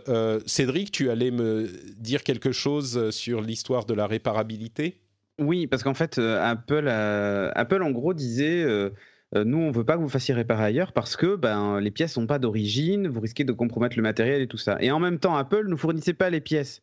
Donc, euh, donc il y avait un, vrai, un vrai problème d'hypocrisie euh, globale de la part d'Apple qui a favorisé pendant longtemps. Je suis sûr que dans votre entourage, vous avez vu des gens se faire réparer un iPhone dans une petite boutique et l'écran n'était pas parfaitement aligné ou Enfin voilà, il y avait des choses qui fonctionnaient pas très bien et tout ça, parce que c'était souvent bah, des, écrans absolument pas d'origine, dont le tactile répondait pas ou ce genre de trucs. Enfin bon, bref. Euh, et Apple disait, voyez, il faut pas faire réparer ailleurs que chez nous. Euh, et en, en, gros, les réparateurs disaient, mais non, mais vendez-nous les pièces et nous, on fera du travail de qualité comme vous le demandez en suivant vos procédures. Et voilà, bon, bref. Et il y avait, il y avait vraiment, je pense qu'il y a un petit peu d'hypocrisie de la part d'Apple euh, quand ils disent que le faire réparer ailleurs, c'est pas bien, tout ça, tout en fournissant pas les, les, les pièces, quoi. Bon voilà, c'était juste le, le, petit truc. Euh, ils sont pas tout blancs dans cette histoire, loin de là même. C'est sûr. Et ouais, c'est ça. Et tu sens que bon, et, puis tout, tout le monde n'a pas, un, tout le monde n'a pas, mais tout le monde n'a pas un Apple Store à, à moins de, de, 30 minutes de chez soi, quoi. C'est ça. Donc, il, euh... il, voulait, euh, il voulait faire, euh, faire que, que, les gens réparent ça aux Apple Store, mais effectivement. Ah, bien sûr, mais non, c'est complètement idiot. Ouais. Et voilà. Euh, D'autres choses que ça vous inspire, Corben, Jérôme, sur non, sur non. les questions de sécurité, non, non? Rien, tout rien moi, à faire moi, de la sécurité. Non, non, non, non. la contrefaçon peut-être aussi, mais. Bah, c'est ça. Ce qu'il ce qu'il faut bien comprendre, c'est que euh, Apple a, euh, et c'est le cas de plusieurs autres euh, appareils con constructeurs. Aujourd'hui, euh, il y a les éléments comme le Secure Enclave, euh, les, les, le, le, bouton euh, Home pour les appareils qui avaient encore des boutons et ce genre de choses qui étaient, qui pourraient être utilisés pour euh, pirater vos appareils. On, on, s'en rend pas forcément compte. On se dit mais attends si je change un écran ça change rien. Bah, euh, si l'appareil n'est pas, euh, si l'élément n'est pas d'origine, eh ben il peut être utilisé pour pirater parce qu'il y a un, chiffrement entre tous ces appareils et un échange de, clés entre tous ces appareils, tous les éléments à l'intérieur de l'appareil. Donc, euh, c'est aussi une des préoccupations d'Apple, je pense, euh, parce que si ça n'est pas euh, d'origine, et maintenant ça sera le cas, et ben, il est tout à fait possible pour un petit réparateur de quartier de venir mettre un élément qui va lui permettre de pirater votre, votre téléphone. Donc euh, c'est aussi pour ça que ça avait été mis en place et puis peut-être pour vous encourager à aller aux Apple Store, c'est certain. Mm -hmm. Euh, tiens, les amateurs d'appareils euh, téléphoniques un petit peu plus fair, un petit peu plus euh, équitables, eh ben, le Fairphone 3 arrive, euh, il, il, le, le, il, il, commence à être disponible. Je ne sais pas si c'est déjà le cas en France. Euh, si, si, on cas, peut le commander. Si, si, on peut le commander, mais il y a des gros délais en fait maintenant. Ouais. Alors, qu'est-ce que c'est que les Fairphone Eh ben, c'est des appareils, des, des, téléphones qui sont euh, éthiques, recyclables, réparables, euh, vraiment cet, cet esprit équitable et, et, respecter autant que possible de bout en bout de euh, la chaîne de fabrication de, de l'appareil. Euh, alors c'est le 3, ça veut dire qu'il y en avait déjà euh, plusieurs avant. une anecdote intéressante, c'est que le premier, eh ben, ils ont dû le retirer de la circulation parce que les batteries coûtaient aujourd'hui trop cher à fabriquer 5 ans après son lancement. Donc bon, bref, je le mentionne comme ça parce que je suis un petit peu méchant, mais voilà. Mais il n'empêche, c'est peut-être pas le meilleur appareil au monde, il n'a pas le meilleur appareil photo, il n'a pas le meilleur euh, processeur, mais il coûte 450 euros et il est entièrement éthique. Si c'est quelque chose qui vous préoccupe, eh ben peut-être que euh, c'est une chose que vous devriez considérer. Euh, et dans, la même catégorie, les États-Unis vont commencer à imposer leurs taxes supplémentaires sur les appareils qui viennent de Chine. Là où c'est, là encore, je suis méchant, donc je dis que c'est marrant, c'est 15% aujourd'hui, et il y aura une nouvelle, euh, sur certains produits, il y aura une nouvelle vague qui sera de 15% sur d'autres produits. Euh, ça commence avec des choses comme euh, les, les, l'informatique portée, voilà, les accessoires. En décembre, s'il n'y a pas d'accord trouvé, ça sera vraiment le, le, le, gros morceau, puisque ça sera les téléphones et les portables, les, les ordinateurs portables. portables. Mais là, Trump, Trump compte sur les, les GAFAM, enfin les grosses boîtes américaine pour essayer de faire euh, plier euh, le gouvernement chinois en leur disant attendez, il faut vraiment trouver une solution parce que sinon on va devoir nous-mêmes délocaliser la production, ce qui est pas bon pour vous, ce qui est pas bon pour nous, ce qui est bon Alors, pour ce qui est intéressant, ce qui est vraiment intéressant, c'est que euh, de plus en plus d'entre eux commencent à délocaliser la production effectivement. Euh, en, au Vietnam. Et du coup, ce qu'ils vont pouvoir faire, c'est fabriquer euh, suffisamment d'appareils au Vietnam pour les importer en Chine sans avoir à appliquer les taxes supplémentaires et les appareils fabriqués en Chine, eh ben, ils les enverront euh, ailleurs, c'est-à-dire en Europe, euh, en, en, Afrique, en Amérique du Sud, Dieu sait, Dieu sait où, mais euh, à des endroits qui n'ont pas justement ces taxes spécifiques sur la Chine. Ouais, à, Donc, à préciser quand même que la prochaine cible de Trump, c'est le Vietnam, hein, justement. Oui, mais bon, euh, il peut pas commencer à faire des, une guerre commerciale avec tous les pays d'Asie. Tu, moment, crois qu'il, tu crois qu'il aurait peur de faire ça? Ah, peut-être pas. le peut-être Vietnam, pas. ça Non. s'est mal passé. Hein. Oui, de, c'est- re- de mal se passer à nouveau. ça donnerait, ça révélerait de mauvais souvenirs. Mais, euh, mais oui, donc, euh, donc voilà, ça, ça va commencer. Et le Fairphone d'un autre côté. Vous seriez client d'un, d'un Fairphone, vous? Ah, Moi non, parce que moi j'ai, enfin moi j'ai un copain qui en a un. Mhm. Et donc c'est, je trouvais ça intéressant, mais me- heureusement que les pièces se changent parce qu'il me dit qu'il a sa troisième panne. Aïe. Ouais. Donc Ouais, ouais, mais après c'est un avis d'un mec euh, dans l'univers entier, hein, donc euh, j'ai pas, Mhm. je peux pas faire un comparatif. Mais bon, moi ça me, voilà quoi, je suis pas convaincu. Moi, ça m'intéresse de le tester, mais euh, Ouais, justement, voilà. pour la même chose, c'est que l'idée est très bonne. Après la réalisation, il faut qu'elle soit à la hauteur parce que si c'est avoir un matériel qui marche mal, euh, c'est pas c'est pas la bonne idée non plus pour euh, les problèmes éthiques. Euh, voilà, si on te Bah, dit, ouais, bah, euh, que les il gens vont se décourager quoi. bah oui, oui, c'est en ça. Donc, ce qui est déjà bien, c'est que le prix est assez. Il aurait pu être un petit peu plus agressif, mais le prix est relativement agressif. Hmm. Donc Ça, si vous voulez faire des, des trucs éthiques et que le smartphone c'est pas dans vos priorités, euh, déjà vous pouvez manger plus local ou acheter des bijoux avec de l'or recyclé ou des trucs comme ça. Enfin, il y a plein de trucs à faire euh, peut-être avant de se galérer avec un iPhone, un télé, un, un Fairphone pardon, Mm. euh, qui marche pas bien quoi. Bah, c'est une. euh, alors oui, je te, je te reprends sur le qui marche pas bien parce qu'on ne sait pas vraiment s'il marche pas bien. C'est comme tu disais une expérience d'une personne. Euh, c'est un téléphone, on va dire milieu de gamme d'il y a trois ans dans son look. Euh, c'est un écran qui est euh, 5,7 pouces en Full HD, une caméra 12 mégapixels à l'arrière, 8 mégapixels à l'avant. Euh, on a un Qualcomm 632 comme processeur avec 4 Go de RAM et 64 Go de storage. Euh, c'est vraiment un téléphone euh, bas milieu de gamme qui n'est peut-être pas ciblé euh, idéalement euh, pour nous, mais euh, qui conviendrait parfaitement à énormément de gens. Oui, tout Euh, à fait. hein. Ouais, c'est un truc qui peut euh, Je- je- gens qui s'en foutent de leur téléphone, quoi. Ouais, attention, j'ai pas dit qu'il faut qu'il soit aussi bon qu'un haut de gamme hyper cher et tout ça, mais la vraie question, c'est est-ce qu'il est aussi bon qu'un autre smartphone à 450 euros aujourd'hui? Euh, Et c'est ça, il faut qu'il soit aussi bon que. Bah, je dirais, euh, il faudrait, oui, idéalement, mais dans les faits, je crois que si c'est un téléphone qui est effectivement ciblé sur des gens pour lesquels euh, l'aspect éthique de leur appareil est important, euh, bah, même s'il est un petit peu moins bon, ils seraient prêts à euh, mettre le prix pour que ça soit éthique, justement. C'est vrai. Et, c'est vrai. Oui, Et- mais et- le- les, problèmes éthiques d'écologie sont intéressants quand ça touche le grand public, pas la, la- Mm. les, les gens qui sont déjà intéressés par ça. C'est ça que je veux dire. Bien Ouais, sûr, il y aura toujours des gens pour acheter des produits qui seront éthiques et les acheter beaucoup plus cher parce que c'est leur philosophie de vie. Mais là où les choses éthiques prendront vraiment de l'importance, c'est quand le, le vrai consumer market sera intéressé par ces produits-là.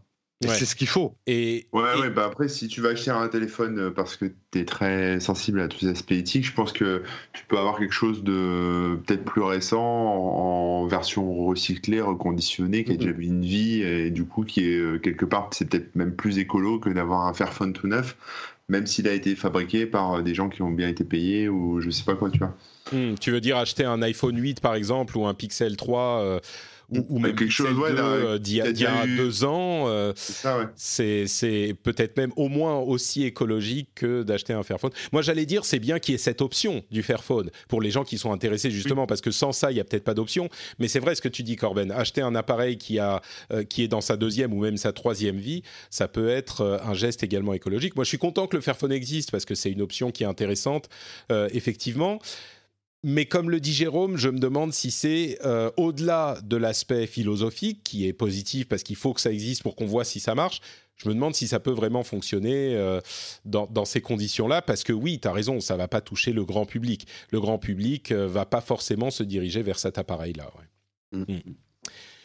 Bon, euh, peut-être qu'on sera surpris, hein. peut-être que la version 3 sera populaire, ou peut-être a- que la version 4 arrivera à faire quelque chose d'encore Ouais, plus ouais. intéressant. Et puis, c'est indéniable qu'il y a une vraie tendance dans les smartphones. Le produit est banalisé, les gens veulent les garder le plus longtemps possible, sont prêts à acheter. Le marché du reconditionné marche très bien.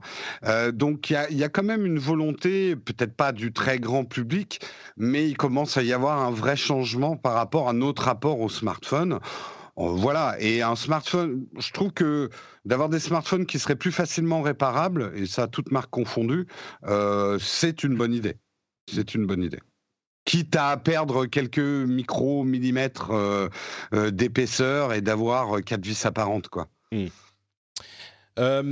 donc, tu es content que Apple fasse rendre réparables ses appareils chez les réparateurs tiers bah, je, je me suis pas exprimé tout à l'heure, mais je pense que Apple a très bien compris aussi les changements d'ambiance, quoi, par rapport à ça. On mm. est d'accord. Et, je mm. pense, et, c'est leur solution, c'est-à-dire qu'on va pas pouvoir vous les laisser réparer vous-même, mais par contre, on peut dire. Et puis, ils ont très bien compris que les, les lois euh, de, du droit à la réparation aux États-Unis sont en train de, de, de, pousser comme des champignons dans tous les États. Donc. Si, si, on lit euh, les petites news en entrefilet et pas les trucs de buzz, Apple est en train de se préparer à une énorme mutation et d'autres marques aussi. Apple ne veut plus vendre des smartphones, il va nous laisser des smartphones. Euh, on s'abonnera à du matos qu'on nous changera. Euh, L'objectif d'Apple, mais c'est déjà le cas aux États-Unis, il y a l'abonnement. Oui, oui, c'est vrai. Et, mais, mais ils veulent le faire à une grosse échelle, Apple. en tout cas, c'est l'impression que ça donne quand on voit les pièces qui sont en train de se mettre en place. Bon, parlons un petit peu de Smart qui est en train de euh, dévoiler son nouveau système de, partage de voitures personnelles euh, qui arrivera dès 2020. Alors, je ne sais plus comment s'appelle ce système. Euh, je vais dire une bêtise, donc je vais rien dire. en fait, c'est un système. Ah oui, c'est Ready to Share. C'est pour votre voiture smart, il y a tout un système qui est développé pour vous permettre de la prêter euh, à des gens que vous connaissez. C'est pas du partage public, même si a priori vous pourriez euh, le partager avec des gens que vous ne connaissez pas, mais c'est plus pour du, de la gestion de partage euh, familial ou pour une flotte de voitures en entreprise ou pour ce genre de choses, qui est un système que je trouve assez intéressant. Je vais pas vous le détailler complètement, mais en gros, la voiture, vous laissez la clé dans la boîte, la boîte à gants et il y a un module dans la voiture qui va débloquer la, la, porte par application et vous pouvez donner donc le droit avec des créneaux horaires euh, à, aux personnes qui sont dans vos contacts dans cette euh, application euh, d'utiliser la voiture à tel et tel moment. Donc c'est du partage personnel on va dire, mais c'est une idée intéressante peut-être pour, mhm. je pense en particulier aux entreprises peut-être ça pourrait être encore plus.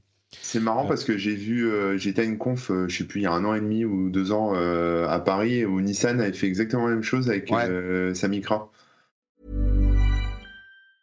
Hiring for your small business? If you're not looking for professionals on LinkedIn, you're looking in the wrong place. That's like looking for your car keys in a fish tank.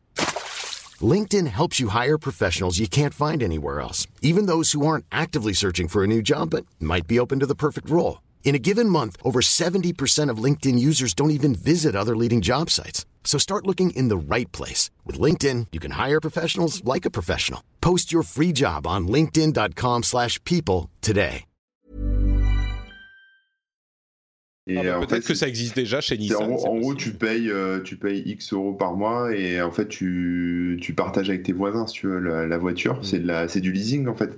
Et tu peux la, tu mets des, des plages horaires sur ton téléphone. Enfin, il y a une application, en gros, qui permet de partager un peu la voiture comme ça. Et quand tu rentres euh, dans la voiture, euh, je crois que tu dois pouvoir la, déverrouiller avec ton, ton téléphone aussi. C'est ça, oui, c'est ça.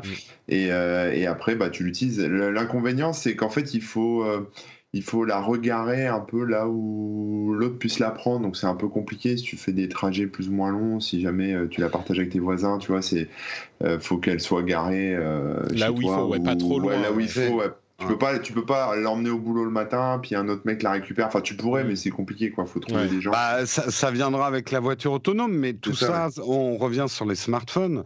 On est en train doucement, et c'est une très bonne chose, de basculer dans une économie de marché où l'expérience va être plus importante que la possession des objets, et la technologie va le permettre.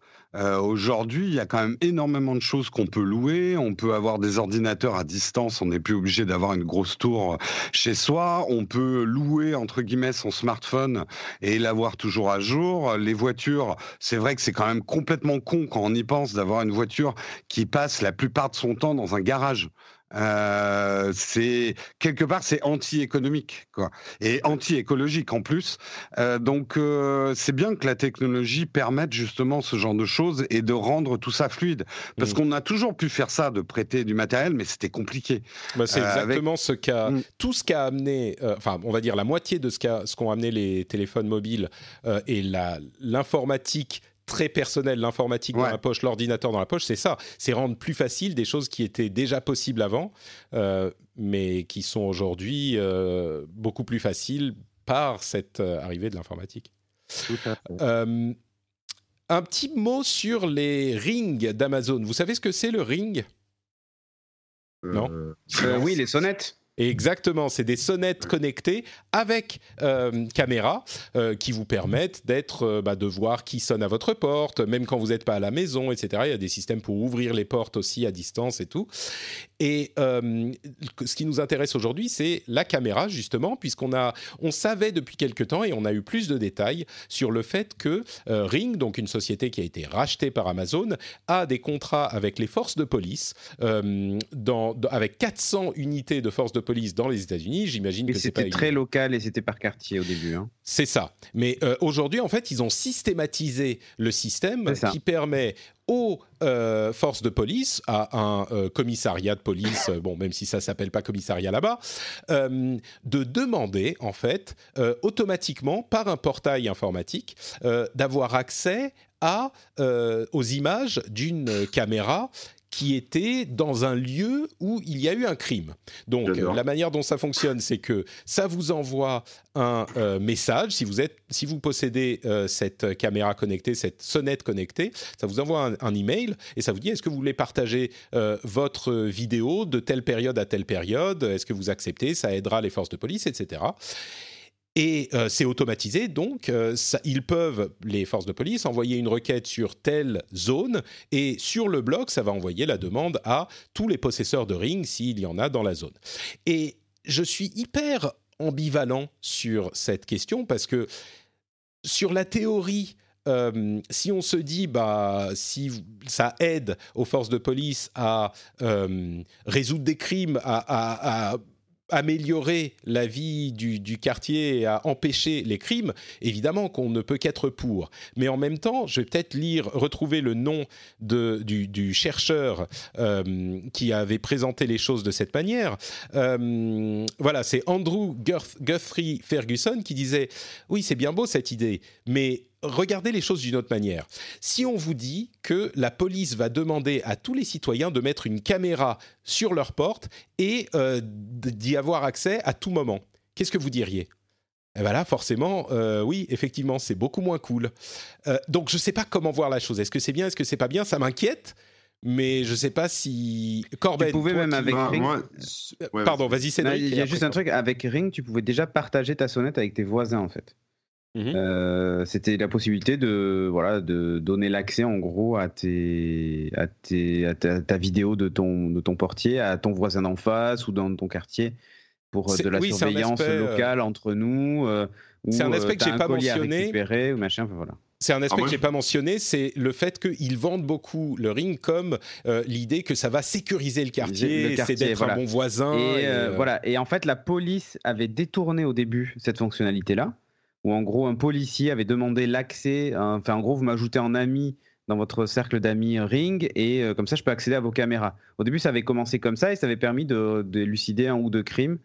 Euh, et, donc, euh, et donc, du coup, c'est comme ça qu'après, ça a pris comme une traînée de poudre. où les, des quartiers entiers, la police a demandé des accès à des quartiers entiers. C'est devenu une fonctionnalité officielle ils ont rajouté cette fonctionnalité, mais ça se fait en quelques mois en fait. hein. Ça a été très très vite. Euh, et là maintenant, donc, on se retrouve avec euh, ce que tu décris maintenant. C'est limite si on subventionne pas, les, on n'offre pas les caméras pour euh, pour euh, pour les gens quoi. Moi, je me pose deux questions là-dessus. Euh, la première, c'est, enfin, je sais qu'en France, on n'a pas le droit de filmer l'espace public en tant que particulier. Par exemple, si Mhm. tu as une caméra. de- Donc, je sais pas comment ça se passe aux États-Unis, mais je suis pas sûr qu'en France, un truc comme ça puisse être déployé. Bon, en tout cas, ça va filmer juste ton jardin, quoi. Donc, c'est pas forcément. euh, où- Voilà, c'est le cas. hein. Tu regardes les vidéos, ça filme pas vraiment la rue. hein. Euh, D'accord. Alors, Souvent, tu as le jardin, la haie, euh, tu vois, le... enfin, ça dépend comment est fait la, la maison. Des fois, effectivement, ça peut tomber sur la rue. Et la deuxième question que je me pose, c'est euh, si tu parce que là, d'après ce que j'ai compris, euh, le possesseur de la, de la caméra, enfin de, du ring, euh, autorise ou non la police à accéder aux images. Tout à fait. D'accord. Donc là, la question que je me pose, c'est est-ce que si tu refuses, euh, tu n'as pas un truc genre entrave à une enquête, machin, bidule, enfin tu vois le truc quoi. Alors la police n'a pas accès aux informations de la personne qui autorise ou, ou refuse l'accès. Bon, c'est peut-être pas impossible à déduire non plus, on va dire. voilà. Tiens, c'est bizarre, on n'a pas. on n'a pas cet angle-là. Mais... Non, puis les pressions peuvent être indirectes. Si par exemple un certain nombre de gens refusent,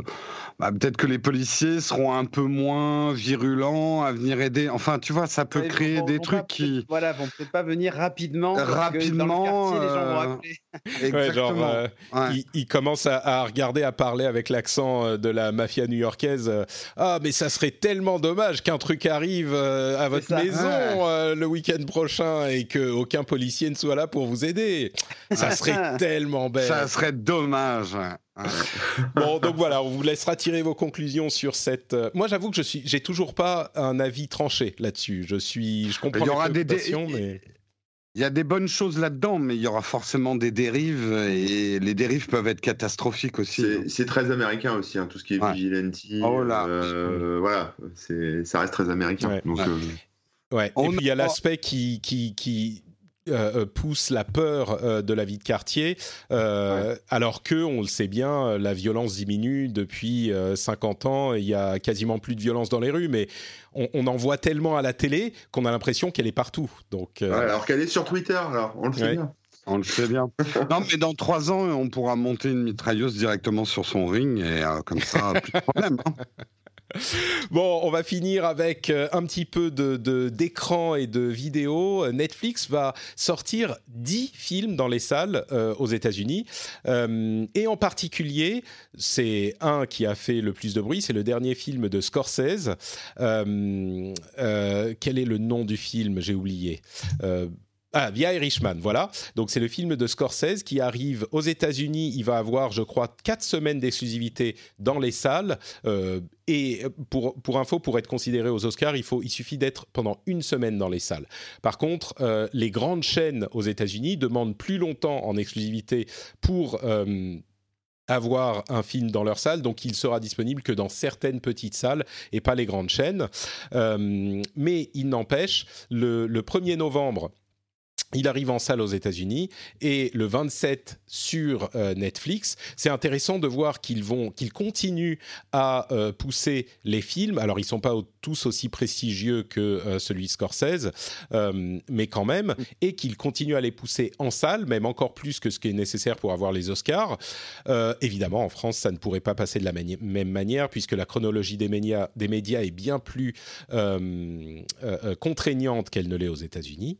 Et puis puisqu'on on parle d'image, euh, la guerre euh, continue entre euh, les opérateurs et BFM TV et RMC, le groupe c'est un sujet dont on parle depuis longtemps. il y a une dispute entre les fournisseurs d'accès à Internet et les opérateurs de chaînes de télévision qui sont disponibles gratuitement, euh, ces chaînes-là, sur les ondes classiques euh, et qui donc, selon eux, devraient être disponibles gratuitement euh, sur les box TV des opérateurs, puisque c'est eux aussi, bah, ça remplace la box TV, c'est l'accès à la télévision, donc ça devrait, devrait être disponible gratuitement. Mais les opérateurs, eux, disent, ah bah non, nous on utilise nos réseaux et notre infrastructure pour délivrer votre contenu à euh, nos clients. Donc, il faudrait que vous payiez pour, que vous partagiez la, euh, euh, la facture.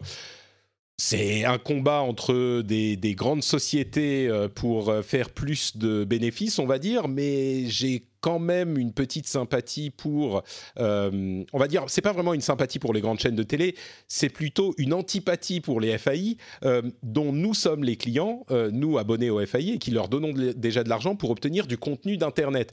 Donc ça me paraît pas tout, à... bien sûr ils peuvent faire ce qu'ils veulent et si ça fonctionne pour eux tant mieux, mais ça me gêne un petit peu qu'une partie du contenu ils disent, bah vous vous devez payer pour qu'on puisse livrer votre contenu aux, euh, à nos clients parce que ça euh, attaque la neutralité du net d'une certaine manière, même si c'est, euh, on pourrait en discuter pendant longtemps, mais voilà le, en gros ce qui me pose souci. Mais c'est le merveilleux monde des médias à l'époque d'Internet entre Netflix et Orange. Oui, donc je disais, Free a déjà coupé BFM TV et Orange est en train de menacer de couper BFM TV et RMC d'ailleurs. Je ne sais pas si vous avez un avis là-dessus, mais c'est une histoire qui dure depuis longtemps quand même. Ouais, c'est long. Déjà, Free, ça, ça, se coupe déjà tout seul. donc, euh, euh, qui coupe BFM, bon, bah, pourquoi pas. Mais... Ils vont pas te manquer. Jérôme, euh, Cédric, vous avez un avis là-dessus ou on s'en fout de leur business? Non, mais après, tu sens qu'il y a une guéguerre avec, les... avec le fait qu'il y a un FAI adossé au, s'appelle, au groupe de, de Patrick Drahi, mais. mais tu vois, le, fait qu'Orange rentre même dans la danse, en reprenant les arguments des autres. Euh, tu vois, l'un de ceux qu'on n'entend pas, alors a priori Bouygues ferait pareil, mais j'ai un gros doute. Mais Bouygues avec TF1, tu vois, c'est quand il y a un groupe média adossé à, un fournisseur d'accès, un FAI, tu vois, il y a, bon, tu as, mm. toujours, euh, as toujours le doute sur les, les vraiment les, les, les vraies motivations. Ces gens-là et les vraies motivations. Mm. Euh, et puis, euh, c'est bête à dire, mais euh, pour le coup, BFM, enfin le, groupe RMC et BFM euh, a un, vrai, un vrai souci, c'est que pour être, enfin pour proposer, enfin pour faire payer la diffusion sur Box de leurs vidéos, ils, doivent, ils sont censés normalement proposer des services ajoutés comme la, la poste du direct, le retour au début, des replays, ce genre de choses, ce qu'ils ne font pas. Et donc, donc, en gros, ce que disent Free et Orange, c'est pourquoi est-ce qu'on paye pour la même chose qui est disponible sur la TNT gratuitement? Il euh, n'y a pas de raison, en fait, de, de, le faire. Euh, et donc, euh, Free dit, moi, il est hors de question que je continue à payer si vous ne proposez pas des, des, une vraie valeur ajoutée. ouais, enfin, si je continue, sur Box si je continue à payer, euh, ils diffusent la télévision euh, par Internet. C'est juste donner accès à Internet, en fait. Oui, ça consomme un peu plus de bande passante, mais enfin, on n'est plus à, on n'est plus à ça. C'est plus un problème, ça. La bande passante pour regarder la télé, elle est là. Donc, euh, c'est pas qu'ils payent, tu vois, c'est juste qu'ils donnent accès à Internet. Je fais un petit peu l'avocat de, de, oui, bien de sûr, BFM, là, mais c'est bien sûr, mais là, mais, là en fait c'est ça, c'est sur ça que que pourquoi excuse-moi. Du coup, pourquoi pas faire payer YouTube? Alors YouTube c'est un mauvais exemple parce qu'ils ont voulu faire payer tu vois aussi. Mais pourquoi pas faire payer euh, Twitter? Pourquoi pas faire payer Patrick Béja pour donner accès au, rendez-vous tech Tu vois, il n'y a pas de euh, entre guillemets eux aussi. Ouais, ça, ça peut-être. Hein. Mais mais ils payent aussi euh, pour que moi j'ai accès, à, enfin pour que leurs clients euh, aient accès à mon contenu. Oui, mais, la mais, la renégociation euh, qui, qui, a lieu ne pour, pour eux n'est pas justifiée pour Orange Free en disant il n'est pas question qu'on paye plus cher euh, alors qu'il n'y a pas de service ajouté par rapport à d'autres chaînes qui eux le proposent. Et Mais pourquoi est-ce qu'ils J'ai peut-être raté un truc. Est-ce qu'ils payent BFM pour euh, avoir accès, pour pouvoir diffuser leur contenu? Oui, oui. Ah d'accord, ça j'avais pas compris. C'est ça le problème. Ah oui, d'accord. Alors j'ai mal lu le. Alors que mettre un détail, TNT, euh, c'est gratos quoi. Donc. Tu veux dire que attends, tu veux dire que Free et Orange payent BFM pour pouvoir diffuser leur flux, c'est ça? C'est ça, exactement. D'accord, oui, bon, ça, ça change les choses, effectivement, oui. C'est exactement ça. Et normalement, BFM est censé, euh, pour bénéficier de, ces, de cet argent-là, est mmh. censé proposer des services ajoutés. Euh, pour qu'il y ait un vrai attrait. Tu vois, en fait, en gros, quand Free dit moi, je veux bien payer pour diffuser BFM, si mes abonnés, quand je diffuse BFM chez eux, peuvent reprendre le journal au début, euh, mettre pause ou tu vois, ce genre de choses. Et Mais s'il n'y a pas de service ajouté, Free dit bah, dans ce cas-là, je balance le flux TNT, ça me coûte zéro, je paie rien à BFM et allez vous faire voir. Ah bah tu vois, heureusement que tu es là parce que j'avais pas compris la chose comme ça. Ça me fait penser un peu avec euh, les histoires avec Google Actu et les médias. C'est ça. Bah et Free, pour aller encore plus loin, en... Ben maintenant qu'en fait, il y a, y a une, le, s'appelle le, le, CSA impose une numérotation, un ordre des chaînes sur la TNT. Mais par contre, il ne l'impose pas sur les box. Donc Free pourrait par exemple mettre LCI à la place de BFM TV sur le canal numéro 15 de, du flux Freebox. Et euh, pour faire encore plus mal à BFM. Euh, LCI, c'est 0,9% euh, je crois de part de marché. BFM maintenant, c'est tombé à 1,2 ou un truc comme ça. Donc ça ferait, il pourrait peut-être aider LCI à passer devant le, groupe BFM, en tout cas chez, chez, chez leurs abonnés. Et, voilà, filou. Très, très filou, mais c'est un autre moyen de pression Xavier Niel, Xavier Niel est pas à ça près. Il pourrait très bien dire Ok, vous voulez continuer à jouer, mais il n'y a pas de problème. Moi, si les gens utilisent le flux TNT, vous serez bien sur la chaîne numéro 15. Par contre, s'ils passent par la box, eh ben, ça sera LCI. Allez, bisous, au revoir.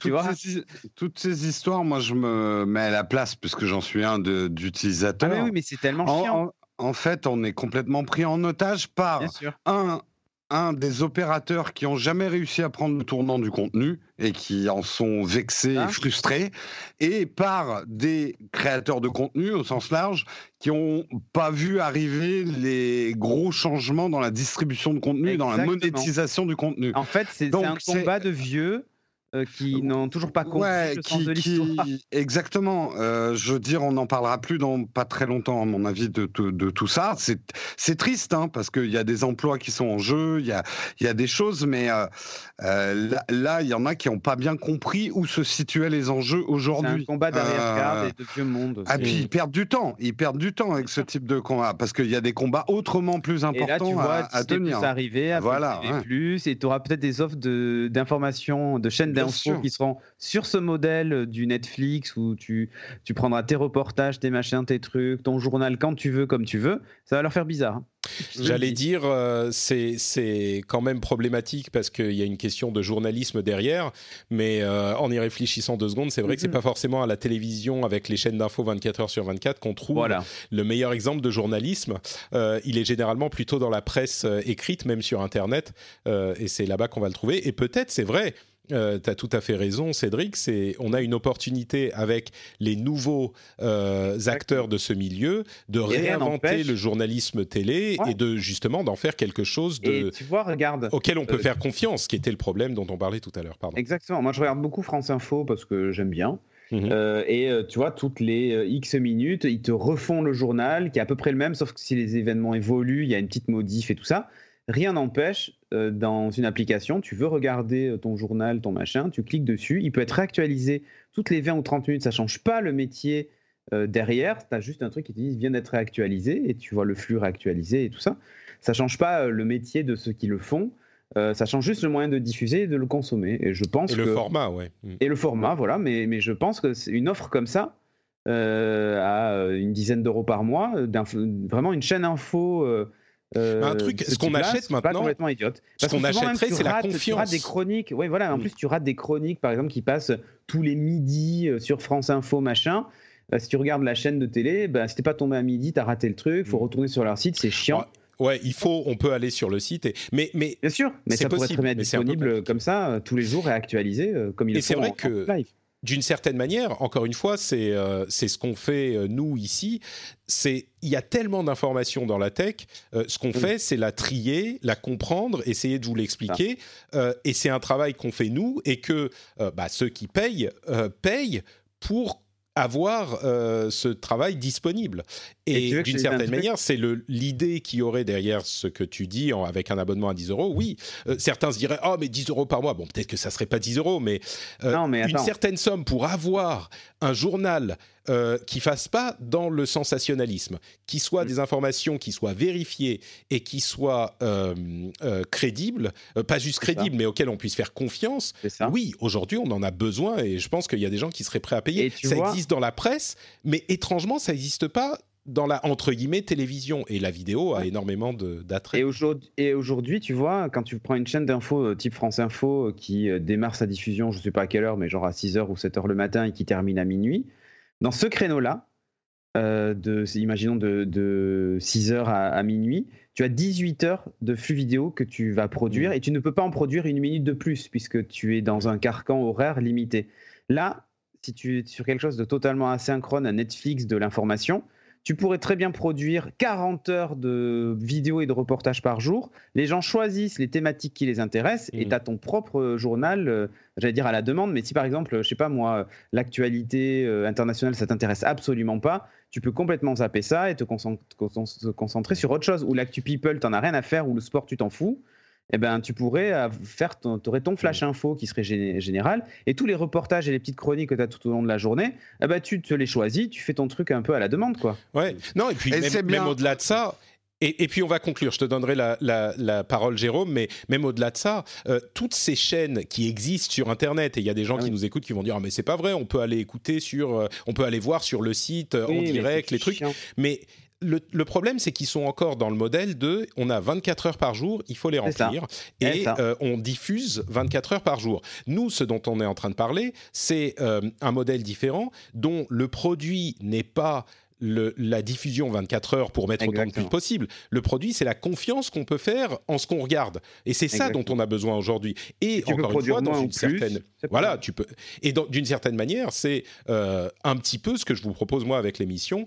Et donc, c'est complètement ce dont vous parliez tous les deux, Jérôme et Cédric, le combat entre les anciens et euh, le nouveau modèle. Et Jérôme, je te donne le mot de la fin avant qu'on conclue.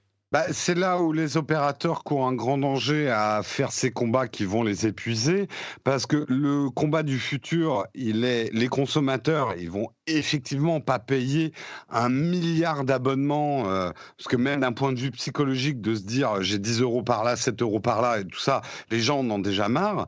Et ça va être les opérateurs qui vont revenir. Alors euh, le côté bouquet, ça va nous saouler un peu, mais qui vont offrir des packaging où tu pourras choisir ta chaîne d'infos, etc., pour des tarifs négociés. Et c'est là où les opérateurs peuvent euh, renouer avec finalement une demande du public et ne, plus être juste des vendeurs de tuyaux, ce qu'ils sont devenus aujourd'hui, quoi.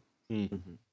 Intéressant, intéressant. Bon, euh, tant qu'on a euh, la possibilité, qu'on revienne pas à l'époque du câble, moi, tant qu'on a la possibilité d'acheter les, les, services un par un et de s'arrêter quand on veut, ensuite, s'il y a des bundles ensemble, ça ne gêne pas trop, quoi. Mmh. Bon, bah merci à tous les trois pour ces conversations euh, édifiantes. Ça a été absolument fascinant. Euh, avant de se quitter, euh, j'aimerais vous proposer de nous dire où on peut vous retrouver sur Internet. À commencer par, bah, on va dire Corben, qui est resté silencieux ces dernières minutes. Oui, tu sais, moi, la télé, tout ça. oui, donc. Tiens, du coup, je demande, qui regarde la télé ici parmi vous? Corben? Non. Cédric? Moi, uniquement sport et info. D'accord. Jérôme? Arte, mais sur mon iPad. D'accord. Et moi, je regarde pas non plus. Euh, bon, donc, Corben, on peut te recevoir, euh, te, trouver où? Euh, Bah, écoutez, sur le blog corben.info. Et puis, bah, on va dire Instagram, corben00 sur Instagram. Magnifique. Cédric eh bien, moi, sur les internets, studiorenegade.fr, donc, où j'anime diverses émissions. et sur Twitter, Cédric Bonnet. Super, Jérôme Kainborg.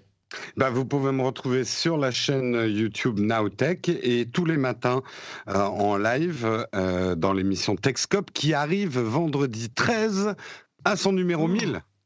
Et, donc, euh, il y a des changements qui arrivent pour le numéro 1000, c'est ça? Je ne te dirai rien. D'accord, mais pourtant, nous, sommes, nous sommes des amis intimes, Jérôme, et même moi, tu ne me ah, ah tu, m'as convaincu. Ok, alors je vous dis tout. Le mec faible. C'est ça. Eh ben écoute, dans une dizaine de jours, alors rendez-vous pour euh, ce numéro 1000 qui peut-être sera différent et peut-être sera juste exactement le même. Ouais, pour ma part, la surprise. C'est ça, ouais. Et maintenant, retrouvez une annonce de Patrick Béja. Oui, alors juste avant l'annonce de Patrick Béja, euh, euh, juste avant ça, qu'est-ce que je voulais dire? Note Patrick sur Twitter, Facebook et Instagram. Si vous aimez Instagram, vous pouvez aller voir ce que j'y mets. Euh, c'est toujours Note Patrick. Hein. Et vous pouvez aussi trouver cette émission sur FrenchSpin.fr. Vous pouvez nous y laisser des commentaires pour nous dire si on a dit des choses un petit peu bêtes dans cette émission, si vous n'êtes pas d'accord, ou au contraire, si vous trouvez qu'on a été brillant. On apporter des précisions. Hein. Oh, des précisions aussi, tout à fait. Euh, et si vous appréciez l'émission, et eh ben vous pouvez aller sur patreon.com/slash rdvtech pour la soutenir financièrement.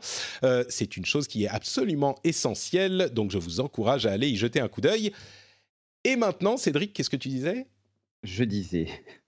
Et maintenant, une annonce de Patrick Béja. Voilà, donc pour l'avenir de l'émission, euh, un petit message important, je vais tout vous détailler et ça a à voir justement avec euh, peut-être certaines des questions dont on parlait il n'y a pas si longtemps.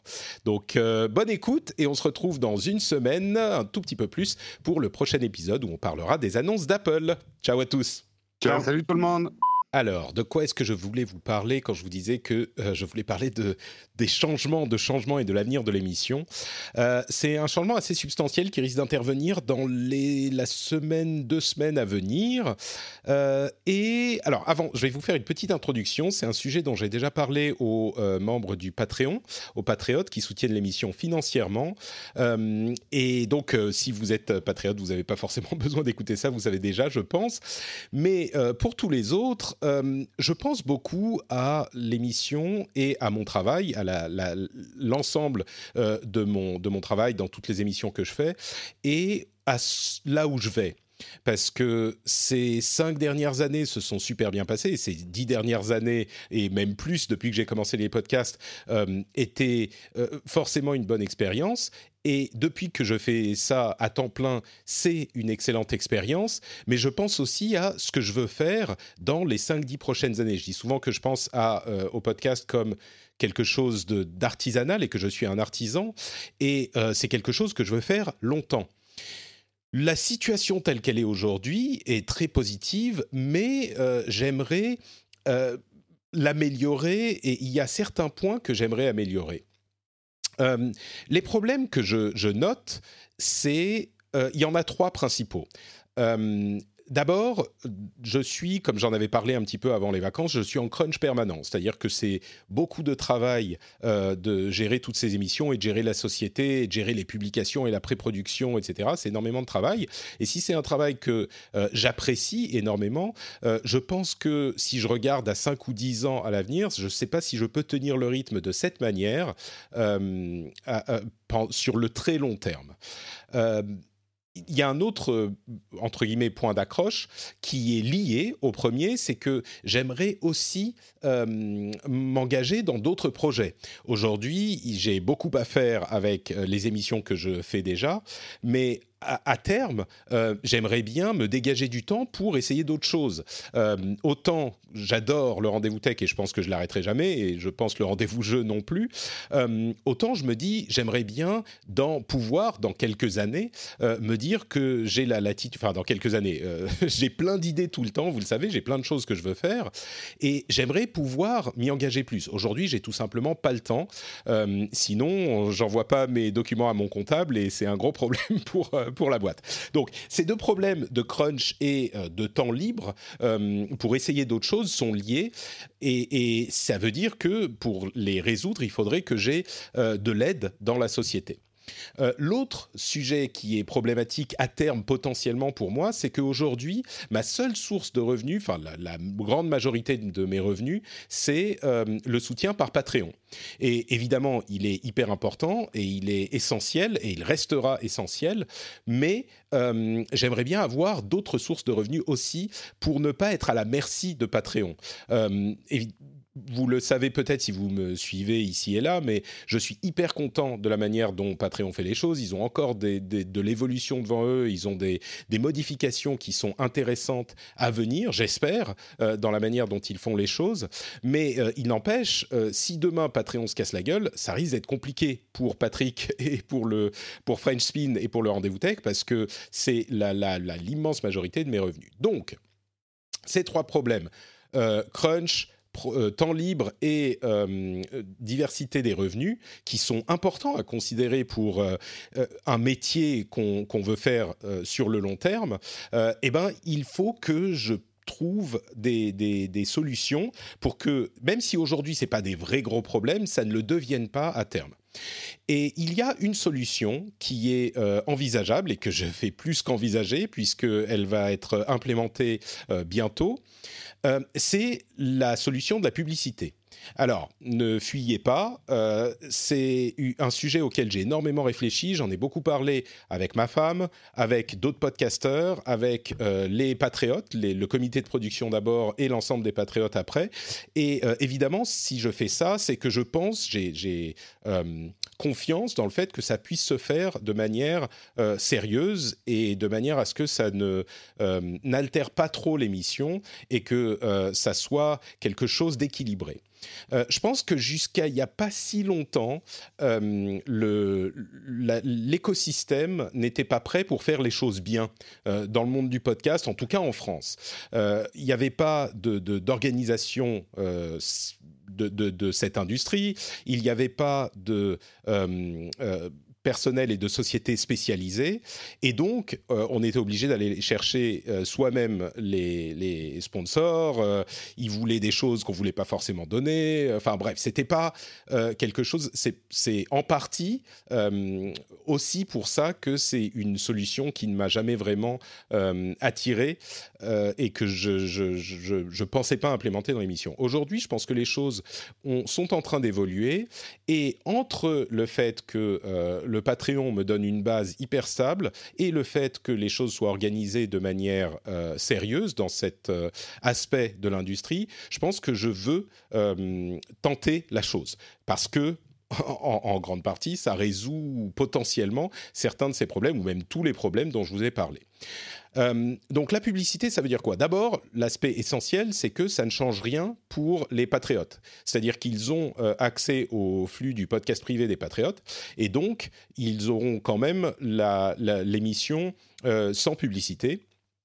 Euh, comme c'est déjà le cas aujourd'hui, où quand je coupe la partie du milieu où je parle de la promo euh, de, Patreon, en fait, euh, sur le flux du podcast privé, bah, je coupe cette partie. Et donc, ils ont l'émission sans aucune intervention de ce type. Et ça, ça va continuer à l'avenir. Donc, si vous êtes patriote et que vous voulez vous abonner à ce, à ce flux, les instructions sont, dans le sont, sont, accessibles depuis frenchspin.fr dans le la barre de droite, il y a les instructions pour faire ça. C'est très simple, ça passe par Patreon. C'est un flux RSS en fait que vous ajoutez à votre application de lecture de flux RSS. Donc ça, pour les, pour les gens qui soutiennent l'émission, et évidemment c'est normal, euh, il n'y aura pas de publicité.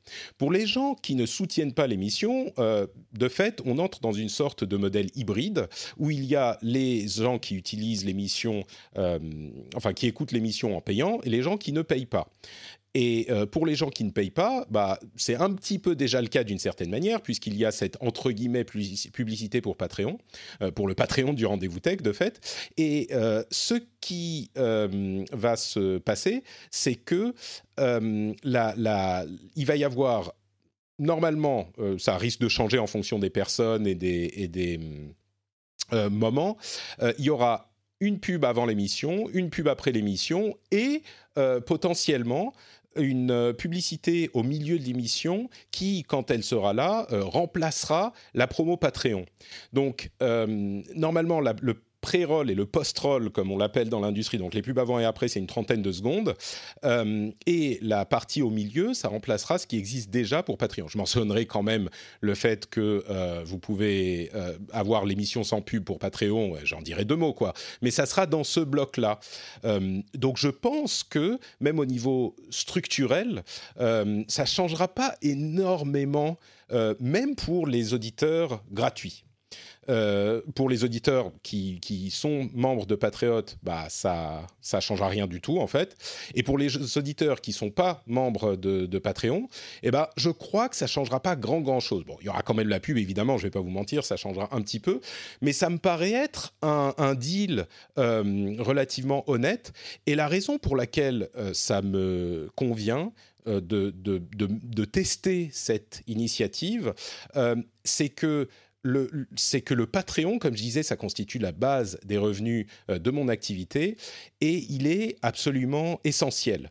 C'est-à-dire que pour moi, sans Patreon, ça serait beaucoup plus compliqué de faire ce genre de choses parce que euh, non seulement c'est l'immense majorité des revenus, d'après le, calcul euh, qu'on a fait, ça serait quand même euh, bon le Patreon qui resterait mon gagne-pain en fait. Donc, s'il vous plaît, n'arrêtez pas de souscrire à Patreon et si vous pensez que ça pourrait être quelque chose qui vous intéresserait pour pour contribuer à la qualité de l'émission, bah, continuez à devenir patriote, ça c'est hyper important. mais surtout, au-delà de ça, ça me permet d'appréhender les, demandes des annonceurs ou la publicité comme quelque chose d'optionnel, en fait. Ça me permet de dire non, tout simplement. sur les pré-rolls et les post-rolls, en fait, les 30 secondes avant, 30 secondes après l'émission, je sais même pas de quoi il s'agit. Donc ça, c'est vraiment, j'ai même pas, ça m'intéresse même pas en fait. C'est des, des, publicités qui sont insérées comme ça et euh, c'est quelque chose. Bien sûr, je peux les bloquer si jamais c'est problématique. Euh, c'est des pubs pour des produits que je que je n'apprécie pas. Je me suis assuré qu'il était possible de dire non non tel produit euh, c'est pas pour mon audience ou je suis pas en phase ou donc oui il y a cette on peut faire une, une liste noire mais ils sont insérés sans que moi j'ai vraiment à intervenir là-dedans. Donc c'est un petit peu séparé. Pour la pub au, milieu, où euh, je parlerai d'un produit que moi je peux euh, euh, apprécier, eh ben c'est grâce au Patreon que je me dis ça, je peux le faire euh, en, gardant confiance en, ma capacité de le gérer correctement. Donc, euh, si vous n'avez pas compris, le, Patreon reste quand même euh, essentiel, mais j'espère que le revenu additionnel et différencié que pourrait amener cette initiative de publicité me permettra donc, d'ici peut-être quelques mois, j'espère, d'avoir cette liberté de bah, déjà de, déléguer un petit peu de travail, euh, ce qui me permettrait de prendre un petit peu plus soin de, moi. Euh, et, comme je le disais, c'est surtout sur les 5-10 ans à venir. Quoi. Moi, je veux faire cette émission pendant très longtemps et, garder euh, l'émission qualitative pendant très longtemps. C'est pas un truc, c'est pas une idée où je me dis euh, je vais faire autant d'argent que possible euh, pendant deux ans et puis disparaître quoi évidemment. Moi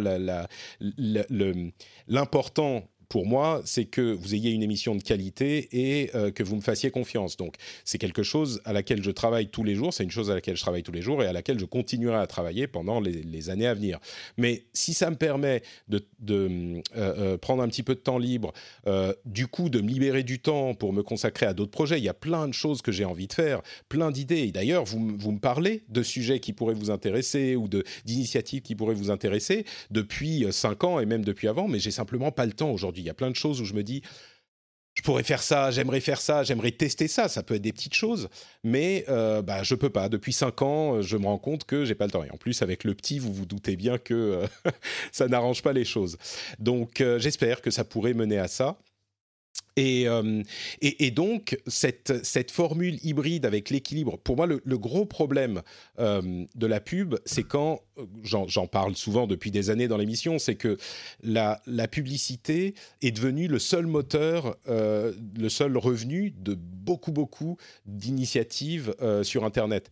Et ça, c'est un petit peu, ça rend les choses un peu compliquées. Il y a, je ne sais pas, il y a 10 ans, 15 ans, euh, les publications, pour prendre l'exemple des publications euh, papier, avaient euh, l'argent des petites annonces que Craigslist et d'une certaine manière Le Bon Coin ont désintégré. C'était un gros revenu, hein, en particulier aux États-Unis, mais en France aussi. Ça faisait un petit moment, mais bon. Il y avait l'argent bah, que les gens payaient au kiosque pour acheter le journal et la pub, bien sûr. Et tout ça s'est concentré en pub seulement. Donc aujourd'hui, moi, j'aimerais avoir deux sources de revenus avec l'argent que vous donner euh, comme, euh, comme source principale. Peut-être qu'à terme, il y en aura plus, je ne sais pas, mais c'est l'idée de, euh, de cette initiative, donc diversifier un petit peu et me reposer sur l'une pour bien gérer l'autre. donc voilà, c'est ce qui va se passer. Ça me fait un petit peu, ça me rend un petit peu nerveux, je vous avoue.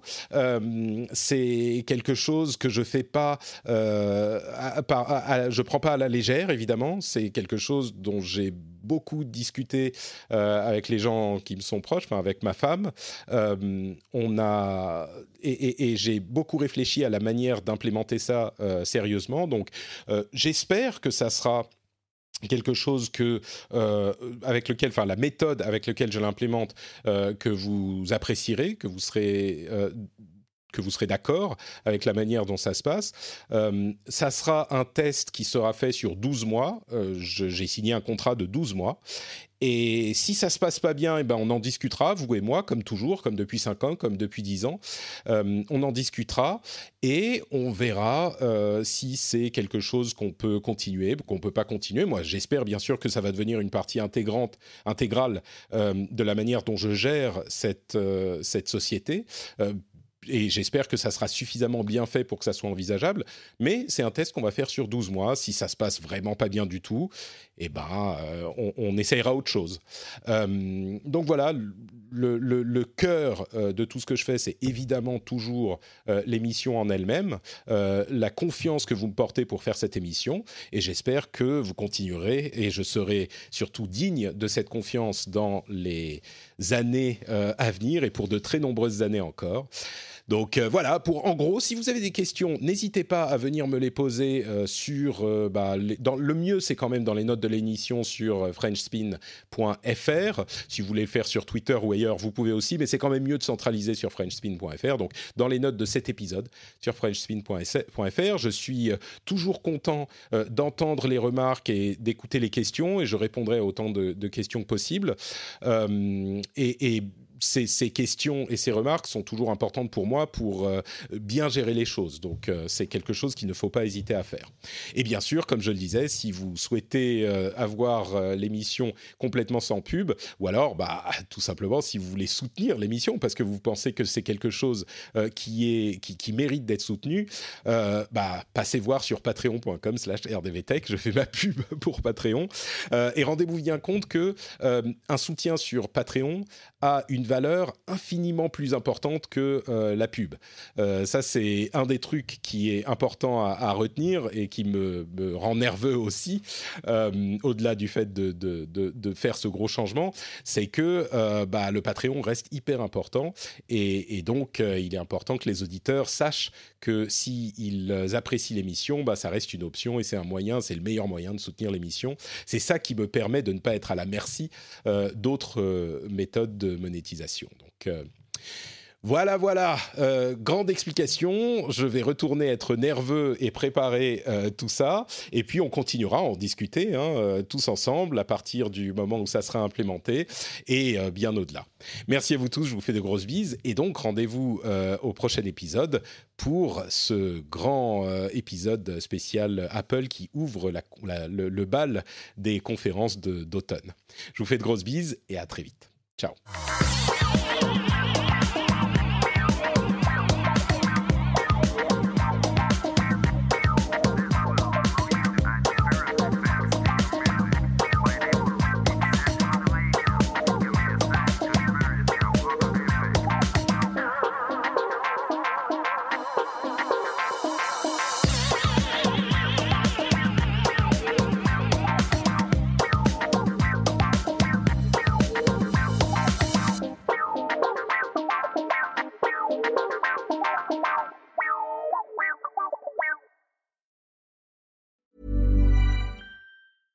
Hey, it's Paige DeSorbo from Giggly Squad. High quality fashion without the price tag. Say hello to Quince.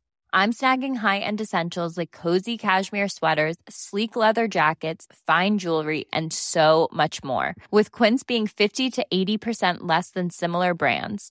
And they partner with factories that prioritize safe, ethical, and responsible manufacturing. I love that. Luxury quality within reach. Go to quince.com slash style to get free shipping and 365 day returns on your next order. Quince.com slash style.